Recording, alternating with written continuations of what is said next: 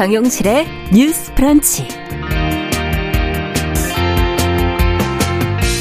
안녕하십니까 정용실입니다. 지난 3월 11일이 이 동일본 대지진이 일어난 지 12주년이 되는 날이었죠. 어, 기억하시다시피 대지진과 함께 후쿠시마 원전 폭발 사고가 벌어졌습니다. 어, 그 후로 이 방사능 오염수가 어떻게 처리되느냐가 관심이었죠. 어, 일본 정부는 지금까지 원전 부지 탱크에 보관을 하고 있지만 어, 한계에 이르러서 바다에 흘려보낼 수밖에 없다고 입장을 밝히고 있습니다. 자, 그 시기도 이제는 정말 얼마 남지가 않았는데요. 어, 가까이 다가온 원전 폭발 사고 12주년을 맞아서 어, 이 오염수 방류 문제를 저희가 다시 한번 깊이 뉴스픽에서 다뤄보도록 하겠습니다.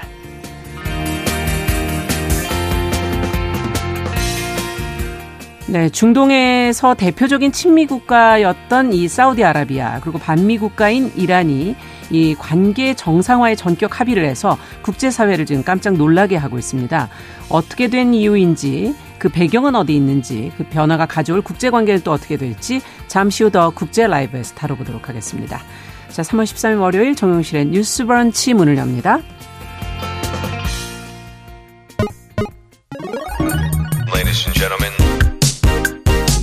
새로운 시각으로 세상을 봅니다. 정용실의 뉴스 브런치 뉴스픽. 네, 정실의 뉴스 브런치 항상 청취자 여러분들의 의견 귀담아 듣고 있습니다. 짧은 문자 50원, 긴 문자 100원이 드는 샵 9730, 또 유튜브 콩앱으로 실시간으로 계속 의견 보내주실 수 있습니다. 자, 뉴스픽 시작을 하죠. 월요일에는 이슬기 기자 어서 오십시오. 안녕하세요. 네, 이수연 변호사 어서 오십시오. 네, 안녕하십니까. 자, 오늘 첫 번째 뉴스픽은 앞서 말씀을 드린 일본 방사능 오염수 방류 문제를 좀 짚어보겠습니다. 저희 뉴스픽에서도 사실 여러 번 이 문제는 좀 다뤘었는데요. 벌써 지난 11일이 이제 12주년이나 됐어요. 동일본 대지진 그리고 후쿠시마 원전 사고가 난 지 12년이 지났는데 자, 우리로서는 이제 당장 눈앞에 이 방사능 오염 문제가 다가왔습니다. 그동안에도 이 문제를 계속 이제 저희가, 어, 지켜봤는데요. 어, 어떻게 보십니까? 시기가 이제 다 다가왔어요? 이 기자님? 네, 이제 2011년 그러니까 12년 전에 동일본 대지진이 나면서 후쿠시마 원전 부지 탱크에서 그 원전에서 나온 냉각수, 방사능 네. 오염수를 저장한 탱크가 어림잡아 천 개가 넘었다는 거죠. 이 양을 환산해 보면 도쿄 돔을 가득 채우고도 남을 양인데 음. 올 여름이 되면 이제 이걸 저장할 탱크들이 모두 차, 차버린다는 겁니다. 네. 그래서 일본은 더 이상 저장을 하지 않고 방류를 하겠다라고 얘기를 하는데요. 이를 위해서 원전에서 1km쯤 떨어진 곳에 해저 터널도 뚫었고요. 음. 이 터널 공사가 이제 막바지에 이르러서 이제 우리는 방류할 수 있다고 얘기를 하고 있는 상황입니다. 네. 여기에 근거가 되는 게 이제 앞서서도 자주 말씀드렸지만 이제 일본 정부가 2051년까지 후쿠시마 원전을 폐쇄할 계획이라고 하고 있고 음. 그때까지는 오염수를 흘려 보내야 한다고 얘기를 하고 있는 것이고요. 네. 2021년에 처음 해양에 방류하겠다고 공식 발표한 이래 올해 3월에 기시다 후미오 총리가 다시 한번 계획을 재확인함으로써 아하. 사실상 방류 계획이 거의 확정이 된 상태나 다름없습니다. 네. 이 방류 얘기가 나오면서 이제 여러 국가에서도 이제 우려를 표명을 하고 있는데 일본은 계속 오염수 방류 안전하다 이렇게 지금 주장을 하고 있지 않습니까? 이 근거는 도대체 어디 있는 걸까요? 네, 일본 정부와 도쿄 전력은 알프스라고 불리는 다핵종 제거 설비를 통해서 대부분의 방사성 물질을 제거를 하고 알프스로도 걸러내지 못하는 삼중 수소는 오염수에 깨끗한 물을 섞어서 안전 기준 이하로 희석시켜 2051년까지 약 30년에 걸쳐서 방류하겠다는 계획인데요. 이 알프스라고 불리는 설비는 2011년 그 후쿠시마 원전 사고에 대처하기 위해서 2012년도에 도시바가 개발 한 설비입니다. 음.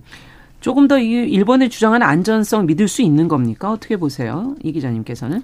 네, 일단 이렇게 방대한 오염수의 해양 방류 같은 경우는 필연적으로 폐로 과정이 길어질 것이라고 보여지고요. 네. 그렇기 때문에 방류 계획 동안 또한 기간이 훨씬 늘어날 것으로 많은 과학자들이 추정을 하고 있습니다. 어.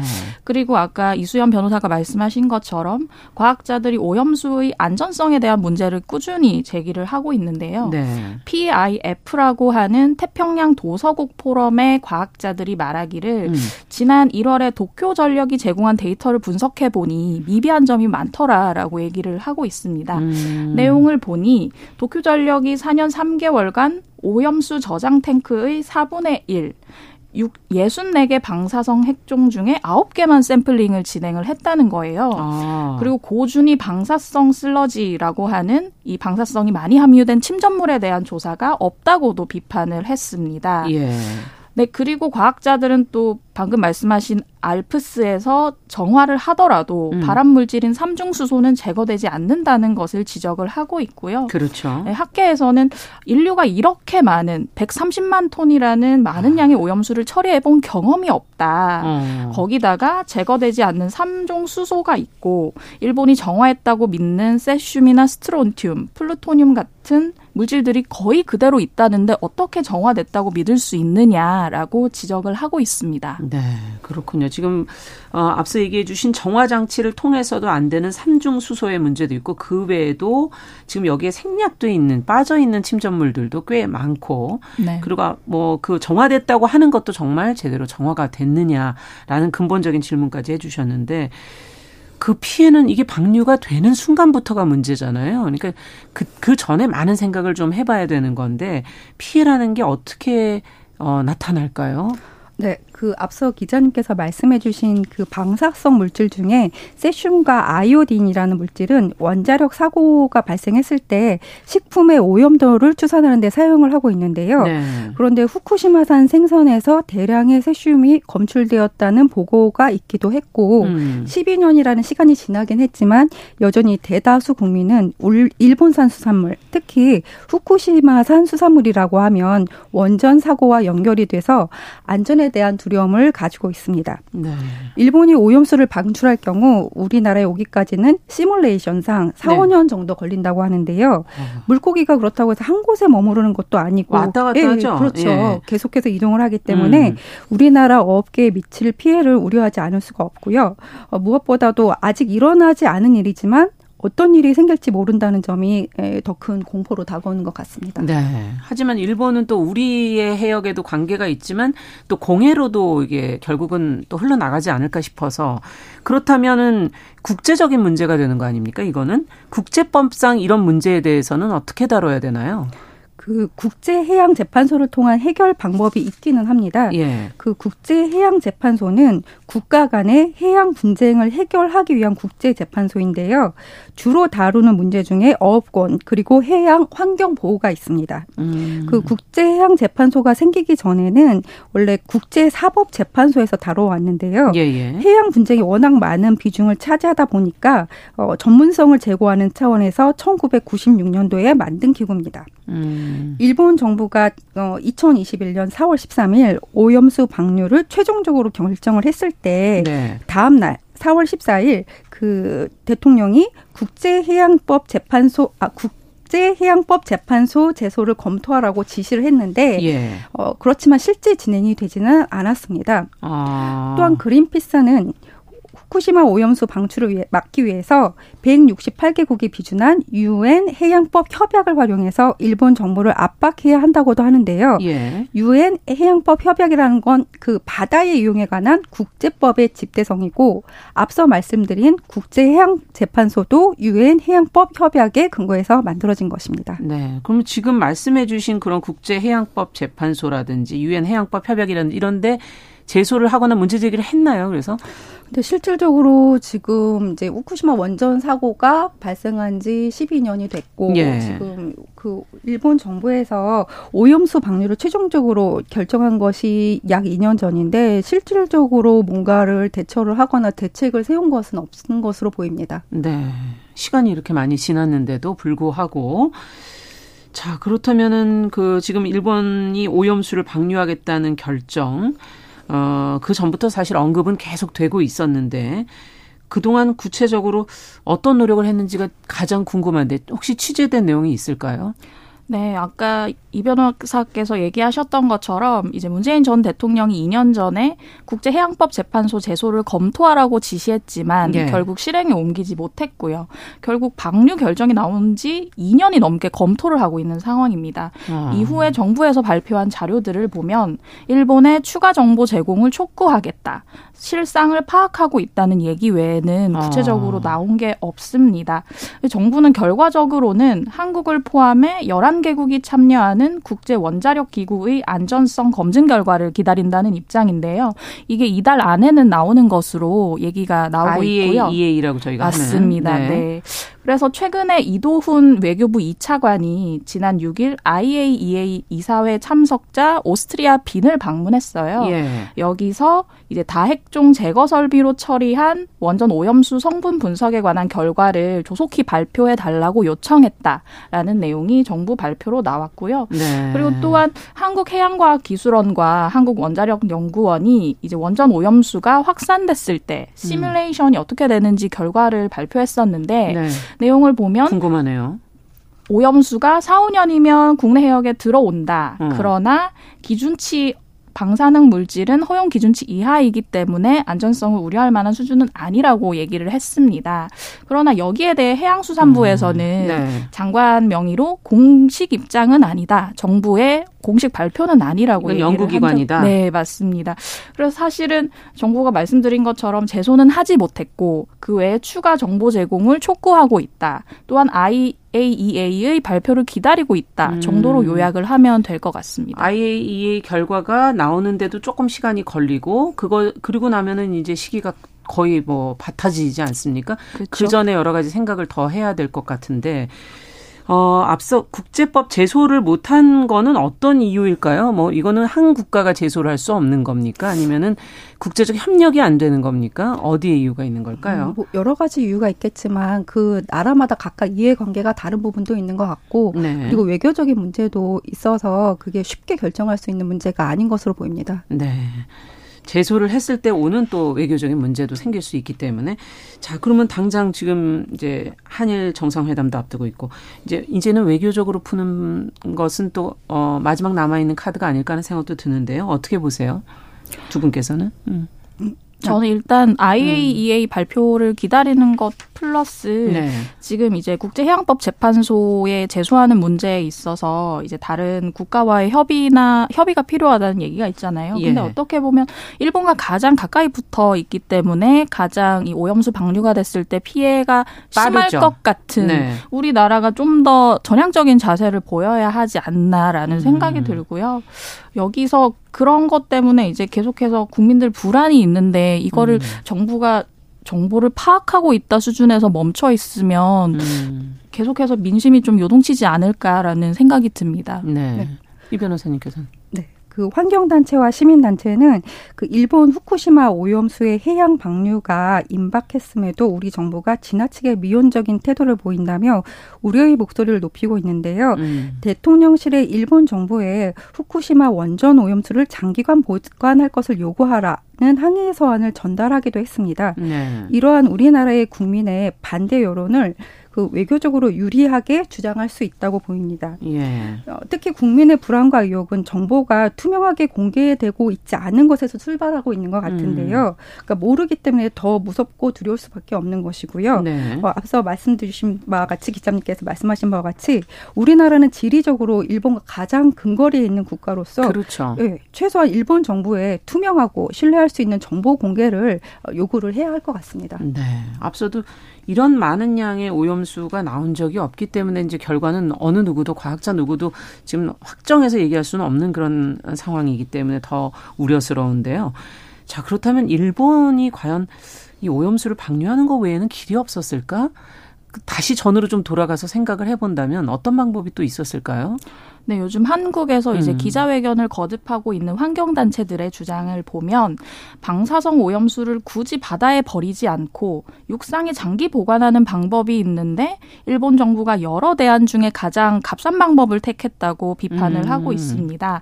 사실 방사성 오염수를 100년 정도 장기 보관을 하면 많은 방사성 물질의 반감기가 지나서 독성이 줄어든다고 해요. 아. 그렇기 때문에 환경단체에서는 일본 정부가 이 방법도 고려를 했지만 그 중에 가장 저렴한 방법을 택했다. 왜냐하면 지하에 오염수를 매립하는 방식은 2조 4천억 원이 들 것으로 추산되는데 예. 해안에 방류하는 방식은 340억 원밖에 들지 않기 때문에 아. 약 70배 이상 차이가 나기 때문에 결국은 피, 비용 때문에 국가적으로 국가 외적으로 음. 피해를 주겠다고 하는 것이라고 좀 이기적인 행보를 비판을 하고 있습니다. 네. 근데 반감기만 해도 100년이 걸린다는 거죠. 그렇죠. 그만큼 길게 세대를 거듭하면서 이 문제 이어질 수도 있다라는 어, 또 반증이 아닐까 하는 생각이 드네요. 자, 어, 저희가 첫 번째 뉴스 후쿠시마 원전 사고 12년을 맞아서 오염수 방출에 관련된 문제 저희가 살펴봤고요. 자, 앞으로도 이걸 잘 좀 풀어가기를 기대를 해보겠습니다. 지금 잠시 속보가 들어와서 전달을 좀 해드릴게요. 한국 타이어 대전 공장에서 발생한 화재가 어젯밤 10시 어, 쯤에 시작이 돼서 지금 12시간째 진화 중에 있는 상황이라 그럽니다. 어, 방금 전에 대전 소방본부에서 화재 초진을 완료했다라는 소식이 들어와서 저희가 속보로 전달을 해드립니다. 잠시 후에 또 소식이 들어오면 그대로 또 저희가 전달을 해드리겠습니다. 자, 두 번째 뉴스픽으로 가보죠. 어, 이 뉴스도 사실은 좀 많이 다루긴 했었는데, 지난해 말에 여성 신체를 본뜬 전신형 리얼돌 통관이 허용이 됐습니다. 이제 그러고서 시간이 지금 한 두 달여 지금 가까이 지났는데요. 무려 100건 이상이 지금 수입이 됐다라는 보도가 나왔거든요. 어, 그동안의 과정, 뭐, 말도 많고 정말 논란도 많았고, 보도도 많이 나왔었는데, 좀, 어떻게 해서 이렇게 허용이 된 것인지 한번 정리를 해볼까요? 이 기자님? 네, 이제 리얼돌 얘기를 거슬러 올라가면 2017년에 한 리얼돌 수입 업체가 네. 제기한 소송에서 시작이 됩니다. 당시에 인천세관이 리얼돌 통관을 보류해서 음. 여기에 불복한 수입 업체가 처분 취소 심사 청구 소송을 제기한 거죠. 그 결과 1심에서 인천지법은 해당 업체의 소송을 기각했습니다. 아. 그러나 이후에 서울 고등법원과 대법원에서 리얼돌 통관을 보류해서는 안 된다면서 1심 판결을 뒤집었습니다. 아. 대법원 판결 내용을 보면 개인의 사적이고 은밀한 영역에 대한 국가 개입은 최소화돼야 된다라고 음. 얘기를 했고요.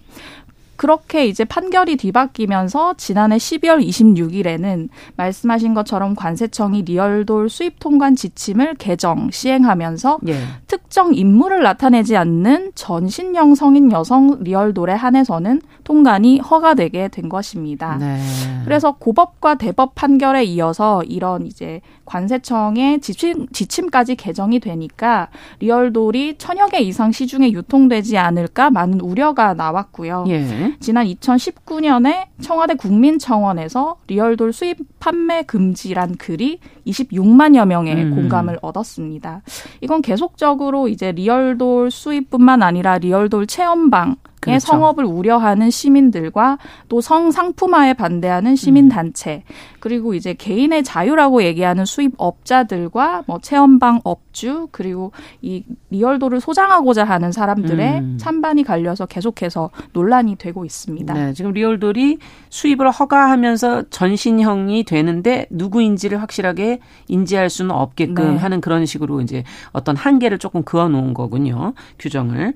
자, 이 변호사님께 좀 여쭤보죠. 그러면은 허용이 된 거네요. 지금 2, 3심을 통과를 하면서.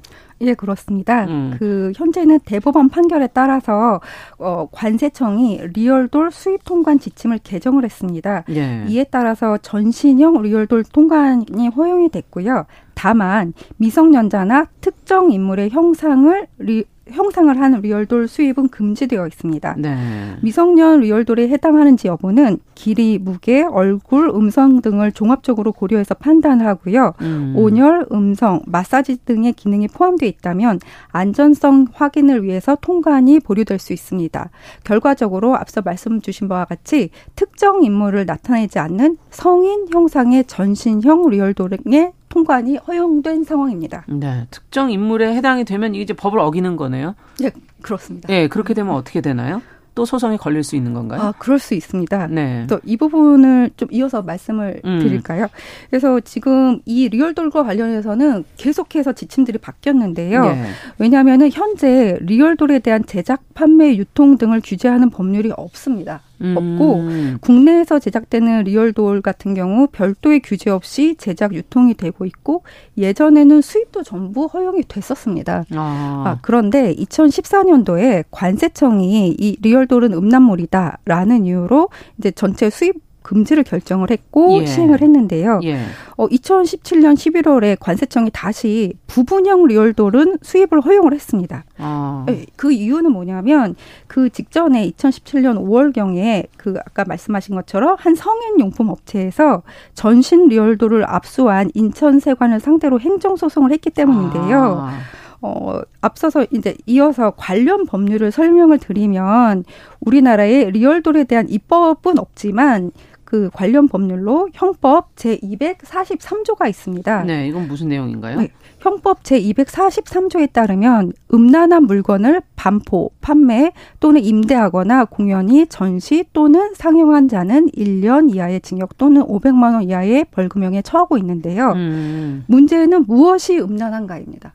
아, 이것을 음란물로 볼 때는 예, 그렇습니다. 네. 그래서 그 판례는 그러니까 이번 판결도 기존에 있던 그 판례 논리를 그대로 어, 사용을 해서 판단을 한 것인데요. 예. 어, 기존부터 판례는 그 형법 243조의 음란이란 어, 정상적인 성적 수치심을 해하여 성적 도의 관념에 반하는 것을 뜻한다. 음. 따라서 어떠한 물건을 음란하다고 평가하려면 이제 물건을 전체적으로 관찰해서 볼 때 저속하다는 느낌을 주는 정도를 넘어서 아. 그 뒤에 부분이 중요한데요.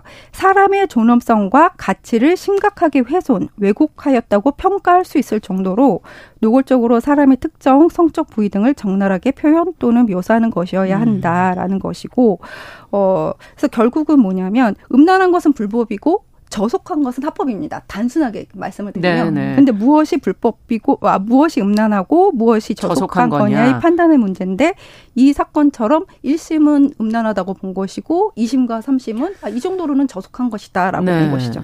지금 청취자 박미영님께서는 10대 지금 중학생들 마약에 손길이 뻗쳤다는 뉴스를 본 지도 얼마 안 됐는데 또 이런 성인용품 까지 미성년자에게 노출되면 어떡하나 하는 지금 이제 제재가 필요한 거 아니냐는 걱정과 우려를 지금 글을 올려주셨는데 지금 음란이란 이 리얼돌 자체의 문제라면 이걸 어떻게 사용하느냐가 결국은 음란이냐 저속이냐로 봐야 되는데 이거 자체를 음란물로 볼 수 있느냐 하는 문제가 남아 있는 거군요. 네, 그렇습니다. 예, 그렇다면 리얼돌을 어떻게 바라보느냐가 제일 중요하네요. 저희가 지금 이걸 그거에 따라서 이것이 규정되는 게 달라질 수도 있는 거고 단순한 그냥 인형이냐 이렇게 봐야 되느냐 어떻게 보십니까 두 분께서는? 이 문제에 있어서는 이제 좀 해묵은 질문이 있는데 네. 이제 어떤 리얼돌 찬성하는 측에서는 이것이 여성들이 사용하는 성인 용품과 어떤 차이가 있느냐라는 음. 얘기를 많이 합니다. 근데 이제 그런 성인 용품 판매 업주들의 얘기를 들어보면 여성들이 사용하는 성인 용품은 음. 그 신체의 일부를 묘사하거나 네. 혹은 묘사하더라도 신체 일부와 닮지 않을수록 판매 효과가 높다고 합니다. 아. 그런데 리얼돌 같은 경우는 거의 뭐 사람에 가깝죠. 사람에 예. 가깝고 사람에 더욱 가깝게 묘사를 할수록 인기가 많으며 특정 이제 신체 부위를 그 구매자의 입맛에 맞게 needs에 맞게 customizing을 하는 식으로 어. 성상품화하는 요소가 굉장히 많다는 것이거든요. 네. 그래서 특히나 그리고 리얼돌의 주요 소비자는 남성들이 월등히 많고요. 그렇겠죠. 한쪽으로 음. 기울어져 있는 산업이기 때문에 이게 성상품화의 대상이 될 가능성이 굉장히 높다고 지적을 하고 있습니다. 네. 성상품화, 그러니까 그 대상을 어떻게 바라볼 거냐라는 것인데, 이수연 변호사께서는 어떻게 보세요? 예, 보니까 리얼돌이 상당히 사람과 비슷하더라고요. 실제로 보셨어요? 예, 아, 아, 아니요. 이번에? 조사를 하면서 많이 음. 좀 리서치를 해봤는데요. 예. 실제로 봤습니다. 네, 아 실제로 어. 기자님은 실제로 보셨는데 예, 저는 여, 사진으로만 봐도 상당히 사람과 비슷하다라는 그렇죠. 걸 느꼈고 또 대부분의 리얼돌은 그러니까 섹시한 여성의 형상을 하고 있습니다. 음. 그래서 이제 예전에 뉴스에도 나왔지만 버려진 리얼돌들을 시체나 토막 살인된 사체로 보고 아. 신고한 사례가 수차례 있었 을 정도입니다. 예. 그래서 기술이 발전하면 더욱 사람의 모습에 가까워질 것으로 보이는데요. 그 리얼도를 같은 경우에 마음대로 사용을 할 수 있고 또 이용을 할때 굳이 사람의 형상을 음. 한 이유는 사람을 상상하면서 하려고 하는 것이 아니겠습니까? 그렇죠. 그래서 어. 성상품화로 볼 수가 있다. 그렇죠. 잠시 후에 조금 더 이야기 이어가겠습니다. 자, 뉴스 브런치 1부 마치고 어, 뉴스픽 이어가고요. 11시 30분부터 일부 지역에서는 해당 지역 방송 보내드립니다.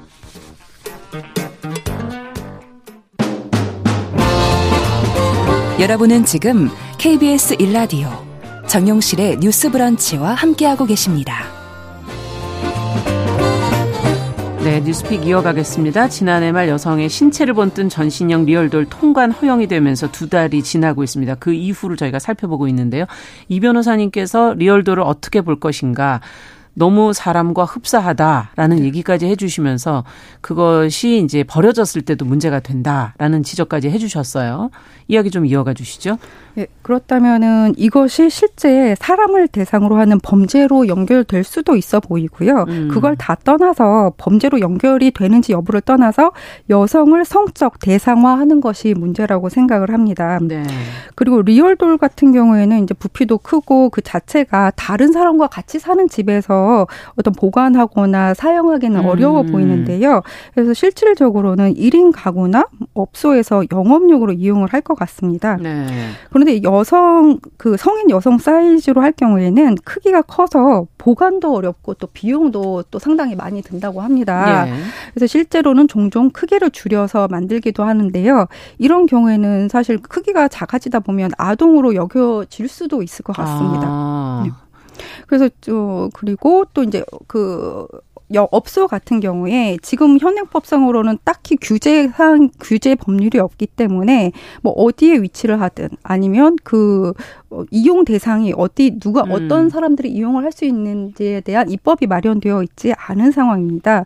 또한 그 어, 수입 자체는 뭐 지금 상황에서 합법적으로 한다고 하더라도 추후에 또 이용을 어떻게 할지 모르는 상황이고요. 음. 어, 그렇기 때문에 어, 지금 이제 수입이나 판매 자체를 좀 규제하기 어렵다고 한다면은 음. 이거 한번 고민을 해봤는데 어떤 구매한 이후에 어, 사용이나 어떤 폐기, 그러니까 폐기 같은 경우도 굉장히 커서 그냥 함부로 이제 버리거나 그렇죠. 이런 경우가 많은데요. 예. 이런 관리를 하기 위해서 뭐 등록을 한다든가, 등록제, 그러니까, 예, 리얼돌에도 등록번호를 부여를 해서 예. 관리를 하는 방법은 어떤가 하는 생각도 해봤는데요. 네. 하지만 무엇보다도 여성을 성적 대상화하는 인식의 인식이 개선이 문제다. 선행되어야 할 것 같습니다. 네. 지금 규제가 전혀 없다. 학교 안쪽에 그 뭐 500m 안으로는 청소년 아청법 이런 데 해당되지 않나요? 그러니까 지금 같은 경우에 이제 여성가족부 어떤 고시를 통해서 하고는 있는데요. 예. 근데 이제 예를 들어서 성매매 같은 경우라고 하면 사람이 실제로 하는 뭐 성매매라든가 뭐 그런 거라면 처벌 근거 규정이 있지만 음. 사실상 무슨 이런 뭐 리얼돌 체험방 이런 음. 거는 리얼돌과 방을 제공을 하는 거기 때문에 사실상으로는 엄밀히 말하면 어떤 해당이 그, 안 된다. 근거 규정은 없는 상황입니다. 아, 그렇군요. 이슬기 기자는 어떻게 보세요? 이걸 리얼도를 어떻게 봐야 될까요? 네, 저는 음. 이 변호사님보다는 훨씬 좀 보수적인 네. 입장인데요. 이번에 관세청이 이제 그 전신형 성인 여성 리얼돌 통관을 허용하면서 내세운 이유를 보면 법원 판결에서 리얼돌 성인 형상은 패소했고 음. 미성년 형상은 승소했다. 그리고 해외 사례를 보면 미국, 영국, 호주 등에서 미성년 리얼돌에 한해서는 규제하고 있다. 있다라는 네. 점을 종합적으로 감안해 이 지침을 개정했다고 얘기를 음. 했습니다. 사실 지금 초점이 되는 것이 미성년 리얼돌에 대해서는 지금 이제 규제를 수입, 해야 한다. 네, 수입에 대해서도 음. 확실한 다들 문제점을 좀 갖고 계신 것 같고 또 이 리얼돌이 아동 청소년에게 접촉하게 되는 것에 대해서는 문제점을 가지고 계신 것 같지만 음. 성인 형상에 대해서는 개인의 자유로 보는 의견들이 꽤 있는 것 같아요. 네. 근데 사실 그 인간의 존엄성을 해하고 성상품화 대상으로 여성을 올린다는 것에 대해서는 음. 미성년 형상이나 성인 형상이 저는 크게 다르지 않다고 보고 있거든요. 예. 그래서 사실 지금은 어떻게 보면 관세청에서 하는 수입 이슈만 부각이 돼서 그렇죠. 마치 관세청이 리얼돌 주무부처처럼 음. 보이는 경향이 있는데요. 이후에 또 뭐 사법 반, 판결을 통해서 음. 이제 사법부의 판결 결과만을 기다리는 상황이 됐는데 이건 좀 사회적으로 공론화가 확실히 확실히 필요한 부분이라고 생각을 네. 합니다. 이게 단순히 미국, 영국, 호주가 이렇게 했다고 해서 그걸 따라만 갈 수 있는 상황이 아니라 음. 우리나라만의 사회상을 반영을 해서 그렇죠. 이거를 미성년에 한해서만 제한할 것인지 혹은 뭐 성인에 관해서도 제한할 것인지 음. 그리고 지금은 사실 수입만 문제가 되고 있고 국내 안에서의 제작, 판매, 유통은 문제가 안 되고 있는데 그러네요. 그거는 그냥 내버려둬도 될 것인지에 대해서 아. 국민적 합의를 좀 모아봐야 된다고 생각을 해요. 네. 그래서 이게 사실 저는 이런 문제에 있어서는 음. 뭐랄까 어떤 여성 관점을 가진 여성 가족부가 좀 앞장을 서서 음. 이런 얘기를 한번 해보자고 뭐 제안을 한번 해볼 네, 필요가 있지 체험방을 않나. 단속하고 있는 경찰청이라든지 음. 뭐 사법부라든지 혹은 뭐 국무조정실을 통해서라도 이런 논의를 음. 전에도 한번 한 적이 있습니다만 음. 지금 전신형 리얼돌 통관이 허용된 만큼 좀더 음. 본격적으로 한번 해봐야 하지 않나라고 생각을 합니다. 네. 아, 조금 부연해서 네, 말씀을 부연하셔요. 드릴까요? 예. 어, 지금 말씀 하신 대로 그 대법원이 이제 리얼돌을 이제 통과시키라고 판결을 했는데 당시 이제 여론이 너무 안 좋았습니다. 너무 그렇죠. 여론이 안 좋아서 음. 어떻게 적용을 했냐면 관세청에서 대법원 판결을 이제 소극적으로 해석을 한 거예요. 음. 그래서 전면 허용을 한 게 아니고 그 소송을 제기한 그 리얼돌만 통과를 시키고 또 나머지는 소송을 하지 않는 나머지 리얼돌은 또 압수를 했습니다. 아. 그래서 그래서 어 그러다가 또 이후에 다시 이제 전, 전면 수입을 허용을 한 지금은 예. 그런 상황인데요. 문제는 관세청이 그때 그때 상황에 따라서 어떨 때는 전부 허용. 어떨 때는 전부 불허, 예, 음. 일부 허용 다르게 적용했다는 게 문제인데 문제는 이제 대법원 판결도 있는 상황에서 여론에 따라서 좌지우지되는 거는 법치주의나 법적 안정성에도 그렇죠. 반하기 때문에 네. 관련 입법이 마련될 필요가 있어 보입니다. 그러네요. 그 전에 먼저 공론화 과정을 좀 어, 거쳐보는 거는 어떻겠는가 하는 네. 제안들이 나왔습니다. 무엇보다 이 인간을 결국은 어, 대체할 수 있는 이런 어, 사물들을 과연 우리가 어떻게 바라볼 것인가 하는 문제 근본적인 부분들의 고민이 필요할 것 같네요. 자, 월요일 뉴스픽 여기까지 듣겠습니다. 이슬기 기자 그리고 이수연 변호사 두 분과 함께했습니다. 말씀 잘 들었습니다. 감사합니다. 감사합니다.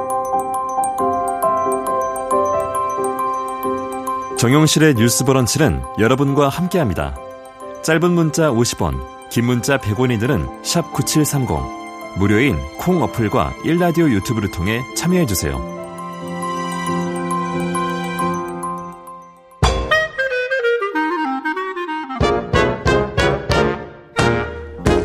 모두가 행복한 미래 정용실의 뉴스 브런치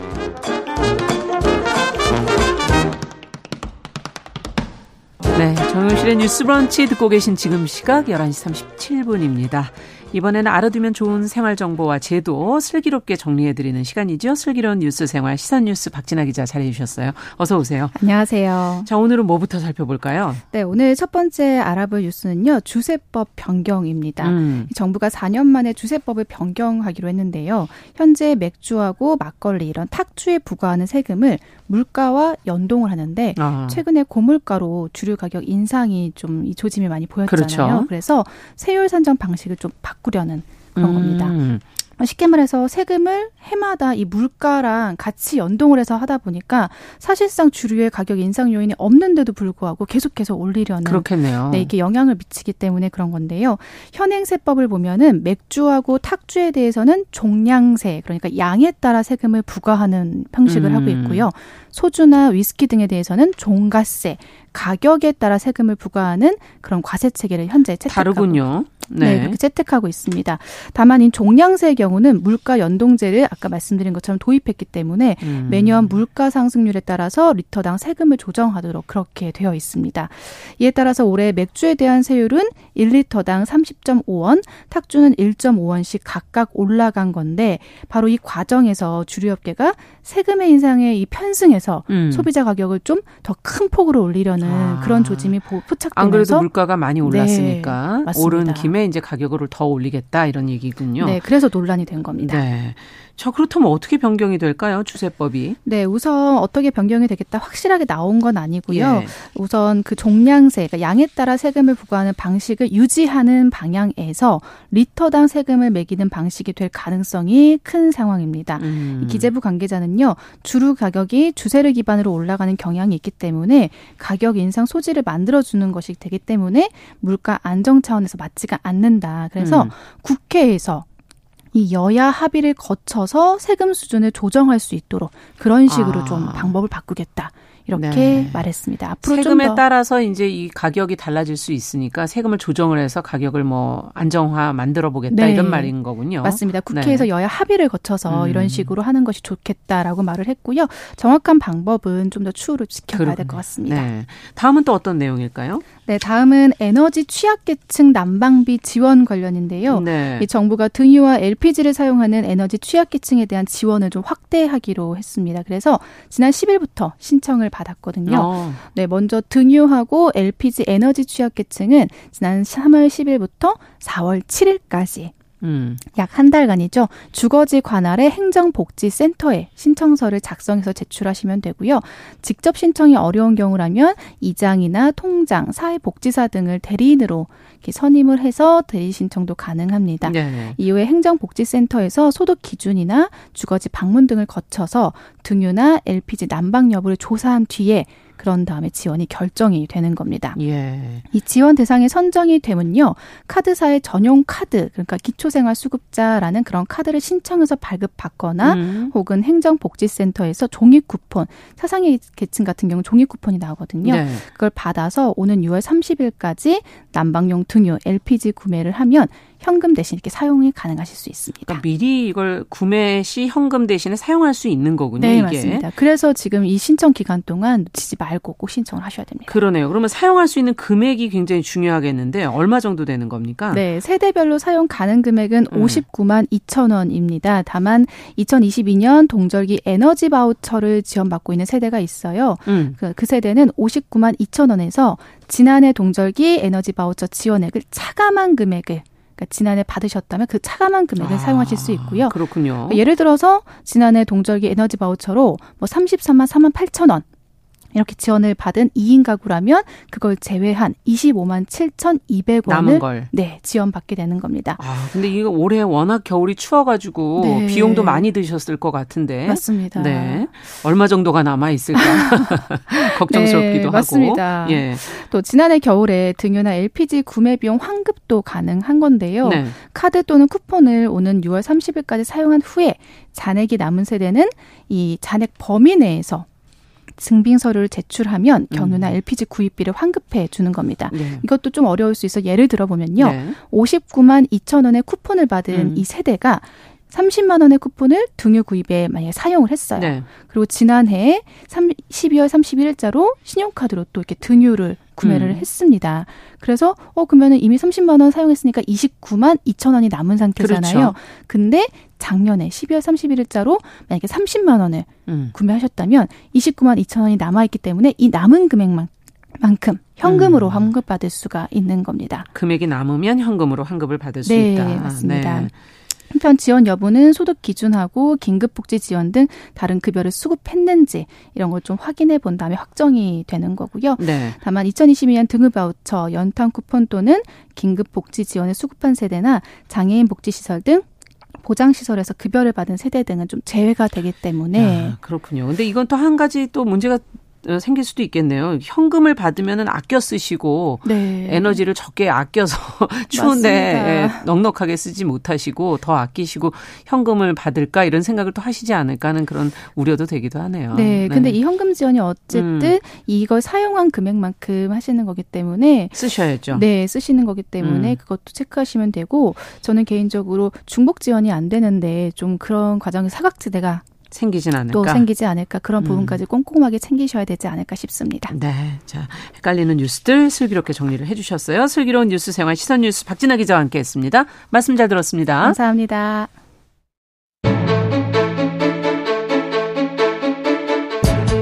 정용실의 뉴스 브런치. 더 국제 라이브.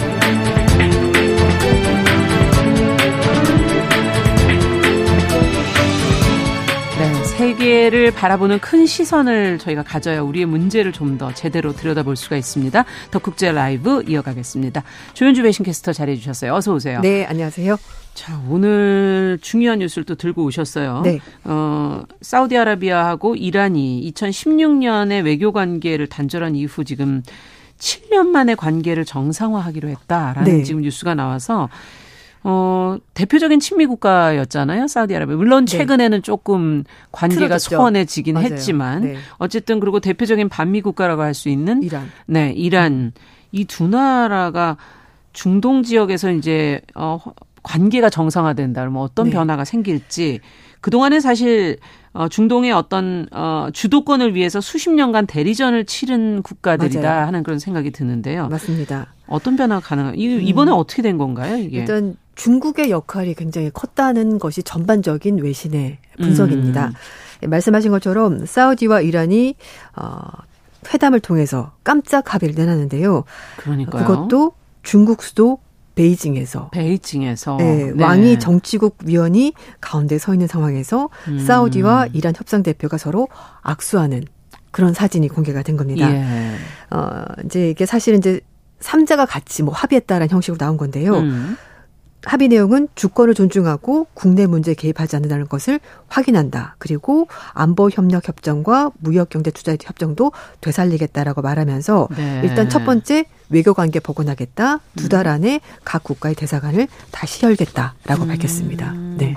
지금 안보 협력 어, 그리고 무역 경제 경제, 투자. 예 이게 주, 주 키가 이것이 협정으로 지금 들어가 있구나 네, 네. 하는 것이 느껴지는데 7년 전에는 무슨 일로 역사를 거슬러 좀 올라가 보죠. 네. 그 관계가 왜 이렇게 끊어진 건가요? 오랜 세월 동안 음. 두 나라 관계가 나빴을까? 물론 그 전에도 나쁘긴 했습니다만 좀 결정적으로 나빠진 계기가 있는데요. 네. 어, 이슬람 국가는 시아파, 수니파 이렇게 나눠져 있습니다. 예, 늘 언급이 많이 되죠. 네. 그런데 종파로 보면 네. 어, 수니파가 다수인 국가가 사우디, 이집트, 아랍에미리트인데 사우디가 가장 대표적인 나라고요. 아. 시아파가 다수인 국가가 이란. 이라크를 들어있는데 여기 아. 이란이 가장 대표적인 나라입니다. 그래서 네.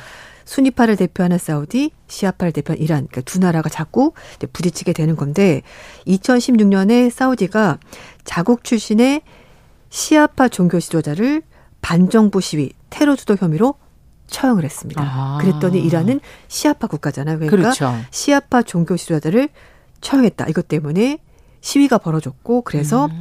어, 사우디 대사관과 총영사관을 공격하면서 두 나라 관계가 완전히 끊어지게 된 겁니다. 아. 그리고 나서 시아파를 대표하는 나라, 시아파를 대표, 수니파 대표 나라가 이제 붙게 되면서 이 중동 지역에서 이 두 나라 중심으로 이제 블럭이 형성되면서 서로 서로 이제 더 부딪히게 됐고 예. 어, 약간 대리전 양상처럼 대립하는 그런 일도 벌어졌고요. 음. 결국 예멘 같은 경우에는 어 이제 그 이란 지원을 받는 시아파 후티 반군을 이제 계속 지원하면서 어 그러고 상황이었고 음. 또 사우디는 후티 반군을 상대로 어 공격하고 있는 정부군을 아. 어 이제 지원하면서 이란과 사우디의 대리전이 예멘에서 벌어지는 그런 일까지 그럴 수가 있겠네요. 그러니까 네. 국가들이 중동 국가들이 시아파가 중심이냐 순위파가 네. 중심이냐에 따라 나눠졌고 그게 음. 국가 이란과 사우디로 대변되지만 네. 그 밑으로 이렇게 쭉 여러 국가들이 있는 거니까. 네, 그러니까 뭐 어떤 네. 나라는 시아파가 많고 어떤 나라는 순위파가 많고 그렇겠네요. 또 어떤 나라는 반반 정도 섞이게 되면은 어, 그또 나라 안에서 약간 갈등이 계속 있겠어요. 네 맞습니다. 이제 네. 그런 일이 벌어지게 되는 겁니다. 중동을 이해하는데 이제 종교를 정말 빼놓을 수 없을 만큼 중요하고 네. 어, 그 안에 시아, 순위, 종파 얘기도 해주셨고, 사실은 또 그 뒤에는 또, 어, 유태인들의 문제가 있기 네, 때문에. 맞아요. 예, 팔레스타인과의 이스라엘 관계, 이스라엘 있고. 관계를 또 어떻게 바라보는지 중동 음. 안에서 또 그거 안에 관계된 미국 의 친미냐, 반미냐를 네. 가지고서도 굉장히 복잡한 것 같아요. 중동이라는 나라가. 그래서 이제 뭐 다 아시겠습니다. 이스라엘 같은 경우에는 완전히 친미 국가이기 때문에 예. 이 중동 국가로 둘러싸여 있는 이 한가운데 살아남기 위해서는 이제 미국과 손을 잡을 수밖에 그렇죠. 없고 또 그런 이스라엘에 대해서 중동 국가들은 굉장히 막 눈에 가시처럼 예. 그런 상황이 되는 건데요. 음, 어쨌든 이번 일에 대해서는 중국의 중재가 굉장히 큰 역할을 했다라고 아, 얘기를 하고 있고 평가가 그렇게 나오고 네. 있습니까? 그래서 외신들은 어, 중동의 외교 판결을 뒤집고 중국이 중재로 나서면서 세계 외교 지형이 좀 바뀌었다 이렇게 얘기를 하고 있습니다. 음. 뉴욕타임즈는 중동 외교의 중심적인 역할을 했었던 미국이 순식간에 아웃사이더 약간 방관자로 약간 밀려났고 네. 그동안에 큰 역할을 하지 않았던 중국이 새로운 어떤 key player, power player로 역할을 아, 변신을 했다라고 분석했습니다. 예. 그러면서 미국과 경쟁 속에서 글로벌 어떤 정치가로서 이미지를 구축하려는 시진핑 주석의 새로운 야망을 알리는 신호탄이 바로 이번 사우디와 이란 간의 아. 협상 타결이었다라고 뉴욕타임스가 분석을 했고요. 그렇군요. 어, 워싱턴 월스트리트저널에서는 미국이 우크라이나 아시아 문제에 몰두하는 동안에 중동은 오랜 동안의 분열을 극복하고 미국을 제외한 외부 강대국들이 영향력을 확보하기 위해서 경쟁을 벌이는 나라가 됐다라고 설명해 음. 지역이 됐다고 설명했습니다. 네. 그래서 뭐 이라크 전쟁, 아프간 전쟁 때문에 미국이 사실 중동에서 입지가 좀 적어졌죠. 완전히 네, 사실 뭐 네. 쪼그라들었다고 해도 과언이 아닌데 네. 그렇게 되면서 중동에서는 더 이상 지배적인 역할을 미국이 못했고 음. 미국의 안전 보장에 대한 어, 오랜 동맹국들의 의구심이 그래서 커져버렸다라고 음. 설명했습니다. 그런데 중국은 미국과 달리 인권에 대한 여러 가지 얘기 없이 당사자들과 대화할 수 있는 그런 설득력을 음. 가진 나라가 중국이었다 이렇게 설명했습니다. 미국이 살짝 그 어, 손을 뺀 사이에 네. 이제 그 사이에 이제 중국이 그 안에를 이제 들어가서 역할을 하고 있다.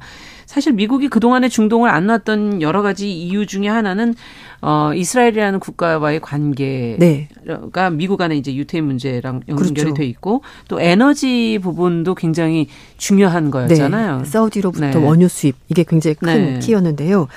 이제 또 자국에서 원, 원유가 많이 생산되고 네, 맞아요. 있고. 그래서 음. 사실 뭐 중동 지역의 앙숙인 사우디 서로 이제 갈등하는 사우디 이란 갈등은 뭐 오만과 이라크 중재로 그 동안에 관계 정상화 시도가 여러 차례 있었습니다. 아. 7년 동안 갈등이 있었으니까 이 주변 국가들도 뭔가 해보려고 네. 노력을 했었는데, 근데 공교롭게도 중국이 돌파구를 마련했다는 것이 그러네요. 가장 큰 이벤트가 돼버린 겁니다. 네. 그러다 보니 점점 중국의 역할이 커지게 됐고, 그래서 이제 음. 그 중동 매체인 알자지라 방송에서 네. 인터넷 기사가 나온 게 있었는데요. Changing Global Order. 그러니까 국제 질서가 바뀌었다라고 네. 말하면서 China's head in the Iran-Saudi deals 이게 무슨 얘기냐면 이란과 중동의 협상이 중국 손에, 손에. 넘어갔다. 네, 네. 굉장히 이제 짧은 문장이지만 이번 현상을 정확하게 이제 짚어준 거라고 보이는데요. 그러네요. 이 아랍 걸프 국가 연구소의 로버트 연구원은 결국 이번 협상 타결은 중국의 커진 존재감을 확인하는 자리였다. 그리고 역시 중동에서 중국의 역할이 점점 커지고 있다는 걸 잘 보여주는 것이고 미국은 이란과 관계가 좋지 않은 상태에서 중재자 역할을 할 수가 없었다. 그렇죠. 네, 그리고 중국은 그 반대로 중재자 포지션을 굉장히 하기 좋은 역할이었다라고 음. 얘기를 했는데요. 로버트 연구원은 왜 그러냐면은 중국이 이번 합의를 이끌어내는데 내가 뭘 어떻게 해주겠어라고 말한 것이 아니고 음. 약속한 것도 없었기 때문에 결국은 결과론적으로 사우디와 이란이 합의를 했고 음. 중국 입장에서는 위험은 낮추고 보상은 많은 아. 그런 행동을 취하게 된 거다라고 분석했습니다. 네. 그리고 어, 또 다른 연구소인 퀸시 연구소의 트리타 파시 부소장은요. 미국은 지역 분쟁에서 어느 한쪽 편에 섰다라는 거죠. 음. 나 이쪽 편이야. 네. 이게 좀 드러나 있는 네, 거죠. 네, 명확히 하게 되기 네. 때문에 어떻게 보면은 편을 들면서 어느 한 나라 편에 서면서 이제 교정국이 됐다라는 거죠. 그렇죠. 음, 그런 상황에서 어, 미국이 평화를 끌어낸다는 것은 음. 굉장히 어렵다. 한계가 있었다라는 거죠. 음. 근데 중국은 사우디와 이란의 갈등에 말려들지 않기 위해서 노력을 했었고 그 결과 평화 역할, 그러니까 평화를 만드는 역할을 네. 할수 있었던 것 같다고 분석을 했습니다. 네. 이게 사실은 우리의 외교 문제에서도 좀 생각해 볼 만한 네. 부분인 것 같습니다. 그러니까 맞습니다. 너무 한쪽으로 정확하게 입장을 또 드러냈을 때 음. 그것으로 오는 또 어, 한계가 있을 수 있다 그쵸. 하는 그런 부분을 입지가 좁아지는 거죠. 네, 맞습니다. 얘기도 하는 거고요. 네. 근데 어, 실리 외교였다는 생각은 드네요. 중국이 물론 어, 앞서 얘기한 어떤 약속을 받아낸 거는 아니지만 네. 네. 맞아요. 그래서 이제 푸단대 미국 연구센터 소장도 뉴욕타임즈 인터뷰를 하면서 미국이 한쪽 편을 들면서 다른 한편을 억압하는 반면에 음. 중국은 양쪽과 다 가까워지려는데 노력을 기울였다. 네. 이것이 바로 미국과 중국의 외교 파라다임의 차이였다라고 분석했습니다. 아. 그리고 앞에 말씀드렸던 파시 부소장 역시 어, 중국은 자신들이 사우디와 이란 사이에 서서 어느 편에 있는지 정확히 밝히지 않았고 음. 휘말리지 않았기 때문에 이런 역할이 가능했던 거다라고 덧붙였습니다. 자, 그러면은 그 앞서 얘기 드린 것처럼 사우디하고 미국이 조금 삐걱거리고 있었잖아요. 네, 맞아요. 네, 이것도 원인이 됐겠네요. 그렇죠. 맞습니다. 음. 그 자말 카시쿠지 기억하실 겁니다. 반체제 인사, 언론의 이 사람이 사망했는데 그 사망 사건의 배우로 빈살만 사우디 왕세자가 지목이 되면서 음. 어, 두 나라 관계, 미국과 사우디 관계가 나빠졌고요. 어, 그리고 또 하나 음. 바이든 행정부가 그때 작년인가요? 그 이제 국제유가가 워낙 오르다 보니까 그렇죠. 사우디 측에 좀 생산 좀 더 해달라라고 네. 부탁하러 갔었는데 보기 좋게 이제 거절을 당한 겁니다. 그래서 네. 미국도 마찬가지로 약간 빈정의 상한 상태이고, 음. 그러니까 서로 서로 관계가 나빠진 것이 결국 어, 미국이 중재로 나서기에는 한계가 있었던 것 같다라고 음. 얘기를 하고 있고 결국은 어, 중국에게 굉장히 큰 승리를 안겨준 협상 타결이었고 바이든 네. 행정부가 아, 뺨을 한 번 더 맞은 것 같다 이렇게 그러네요. 분석하는 전문가도 있습니다. 네, 그렇다면 이 어, 중국의 성과를 우리가 좀 한번 따져봐야 되겠죠. 네, 어떤 맞습니다. 성과를 가져온 건지. 음, 앞으로 국제 무대에서 중국 영향력 더 커질 가능성이 있다라고 보는 전문가들이 꽤 많습니다. 아. 어, 전략국제문제연구소의 존 올버턴 연구원은요, 로이터 통신 인터뷰에서 중국의 힘과 영향력이 점점 커지고 있다고 아, 있다는 인식과 함께 음. 미국의 입지가 세계 무대에서 점점 작아지고 있다는 음. 것을 보여주는 것이라 설명했고요. 물론 미국이 전 세계에서 군사적으로 가장 강한 나라이긴 하지만 음. 중국은 세계 무대에서 이제 강력한 외교적인 전제로 다시 부상하고 있다라 설명했습니다. 상하이 외국어 대학교 파농다 교수도 음. 사우디와 이란 간의 관계가 진전이 되면서 다른 중동 국가들도 중국에 대해서 더 많은 기대를 할 것이고 중국이 중동에서 어려운 문제를 해결할 가능성이 점점 높아지고 있고 그렇군요. 경제적으로도 중국도 이득이고 중동 국가도 경제적으로도 네, 그래서 네. 하지만 또 한편에서는 그렇다고 해서 너무 중국 역할론만 과도하게 해석할 필요는 없다라는 음. 경계의 목소리도 있는데 앞에 말씀드렸듯이 그 중동 국가들이 사우디와 이란 문제를 해결하기 위해서 중재자 역할을 했었거든요. 그동안에. 네. 왜냐하면은 그 역할을 왜 하냐면은 사실 이렇게 중동에서 가장 큰 두 나라가 싸우게 되면 옆에 나라도 굉장히 피해가 커지죠. 불안정하거든요. 네, 그래서 그런 불안정을 해결하기 위해서 그런 나라들 노력을 했고 공교롭게도 중국이 어쩌면 마무리한 것이기 때문에 음. 중국의 역할만 너무 강조해서는 안 된다. 그러네요. 이런 지적도 사실 국가들이 여태까지 노력한 것도 네. 있다라는 맞습니다. 말씀이신데 음. 끝으로 그러면 앞으로 국제 무대에서의 중국의 영향력 어떻게 된다고 보세요? 어, 짧게. 예. 뭐, 뭐, 경제적으로나 여러 가지로 이제 커질 것으로 보이는데 지금 사실 미국이 경제적으로 중국을 굉장히 압박하고 있는 상황이고 그렇죠. 그 와중에 중국은 좀 다른 돌파구를 찾으면서 아. 어, 메디에이터, 그러니까 중재자 역할을 할 것으로 보이는데 예. 어, 하지만 또 중동 국가들도 또 각자 이익이 있기 때문에 안정을 추구하면서 그 과정에서 중국의 힘을 좀 빌린 것 아니냐 음. 그런 해석도 또 가능할 것 같습니다. 네, 네. 더 국제 라이브 저희가 오늘은 어, 이란과 사우디가 어, 합의를 하면서 외교 관계가 복원된 부분을 저희가 짚어봤습니다. 조현주 배신캐스터와 함께했습니다. 말씀 잘 들었습니다. 네, 감사합니다. 네, 정용실의 뉴스브런치 월요일 순서 같이 인사드립니다. 저는 내일 오전 11시 5분에 다시 뵙겠습니다. 안녕히 계십시오.